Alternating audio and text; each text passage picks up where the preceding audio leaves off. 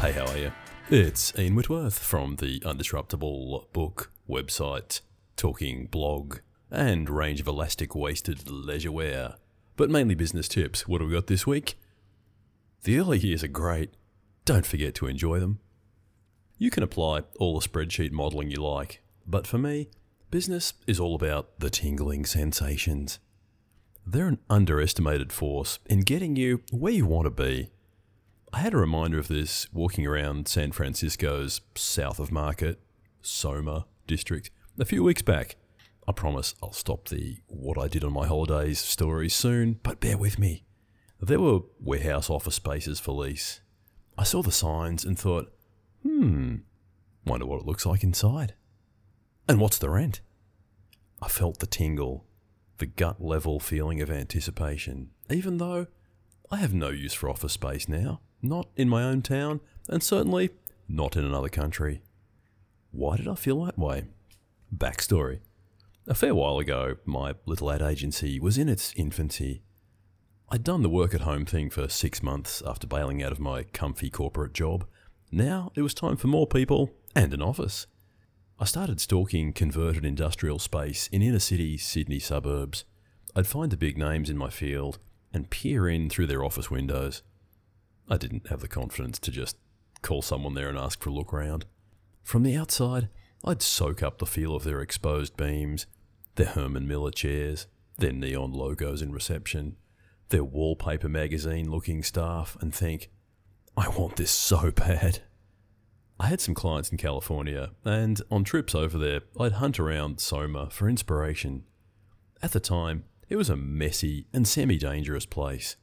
A lot of police tape. But weird bars, marketing creatives, and the first dot com boom startups were starting to take root. I got in touch with the maddest of the creatives I read of in industry magazines. Because Americans like to speak to Australians. I'm still not sure why. They were generous with their advice.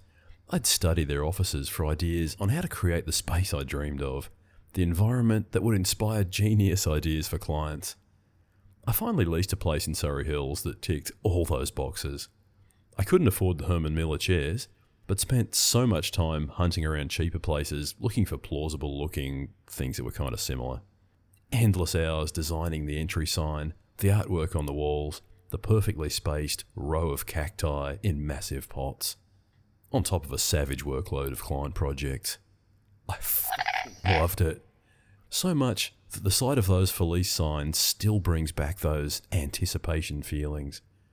Most business inspo is about where you're going and what you're going to get the riches, the power, the house with a 25 metre tunnel from the garage with piped music and a built in gym built by a team of off duty opal miners. I'm not making that up, I'll link to it below. Those things are cool and might not happen. Then you've forgotten to appreciate one of the best parts of your life. Year one of your business is the most fun. Infinite possibilities stretch out before you. You're not going to get far unless you have a clear, glowing vision of what you're creating. If you're doing it right, it's quite the emotional ride. Fear mingled with hope, and the exhilaration of every small win. It feels so great. Remember to enjoy that stuff. Your first box of business cards. I haven't handed out a business card in about five years, but it's hard to match the feeling of opening that box, still with its printer smell. Featuring the design you managed yourself, with no interference from anyone upstairs. It's a powerful symbol of your control over your own destiny. You pick up the keys from the agent and swing open the doors to your empty, echoey space for the first time. It feels like, all right, game on. You will fill it with profitable activity. It seems so big, but you'll need a larger space in a few years. Early on, the milestones feel bigger. They are bigger, relatively speaking. We hire a lot of staff these days, and it's still a great feeling. But it's hard to match that feeling of hiring employee number one. Finally, someone to take some weight off your shoulders. Someone you can mould into a worthy ambassador for your brand, even if they're changing tap washers or selling your sourdough in a market stall.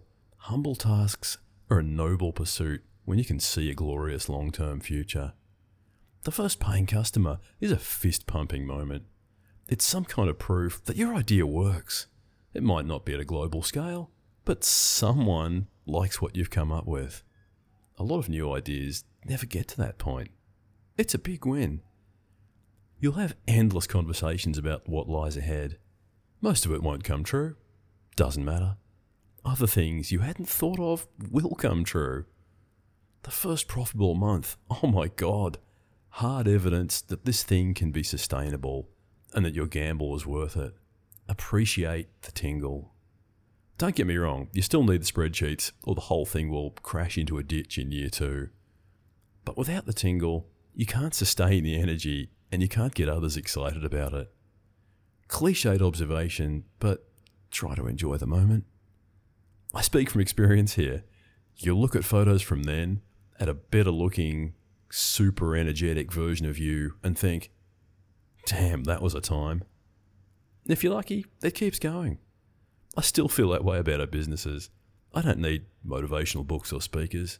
I've tried most of them, eh, but I still get so much more inspiration and energy from talking to my business partners about random stuff and friends with their own businesses in different industries. It is top shelf entertainment and it will never get old.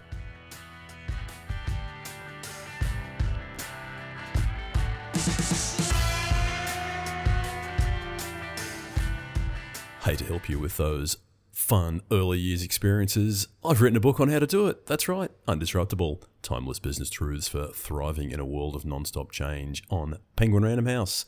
Still, after a year, the number one customer reviewed business book on Booktopia. So get into it. And if you're new here, I do a story like this every week. So hit like on your Spotify or Apple Podcasts or whatever you're on, and we'll get back together next week.